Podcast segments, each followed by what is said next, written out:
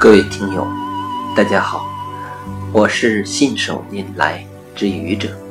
今天是星期二，欢迎收听愚者聊职场。职场是我们每个人安身立命的地方。我们在职场中谋生，做自己喜欢的工作，或者开始我们的事业。在职场中，有人。取得了成功，有人过得平平淡淡，有人过得一塌糊涂。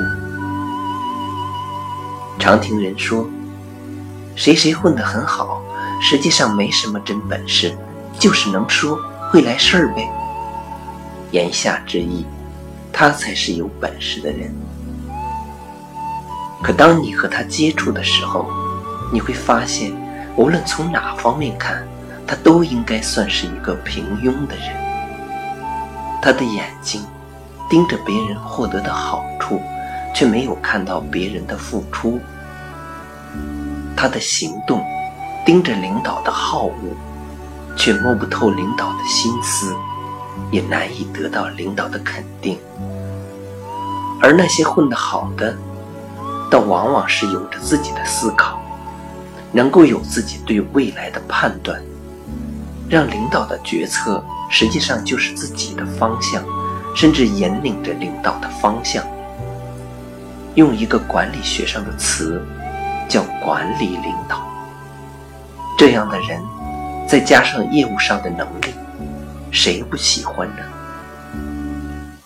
一个在职场上的人，拥有自己独立的思考非常重要。毕竟，职场是以结果求生存的。你再能说，再能阿谀奉承，讨好上司，可公司的运营出了问题，那些领导和上司们靠什么吃饭呢？所以，有真本事是必须的。一个有真本事的人，一定是一个独立思考的人。独立思考，方能带来最大的价值。你是一个善于独立思考的职场中人吗？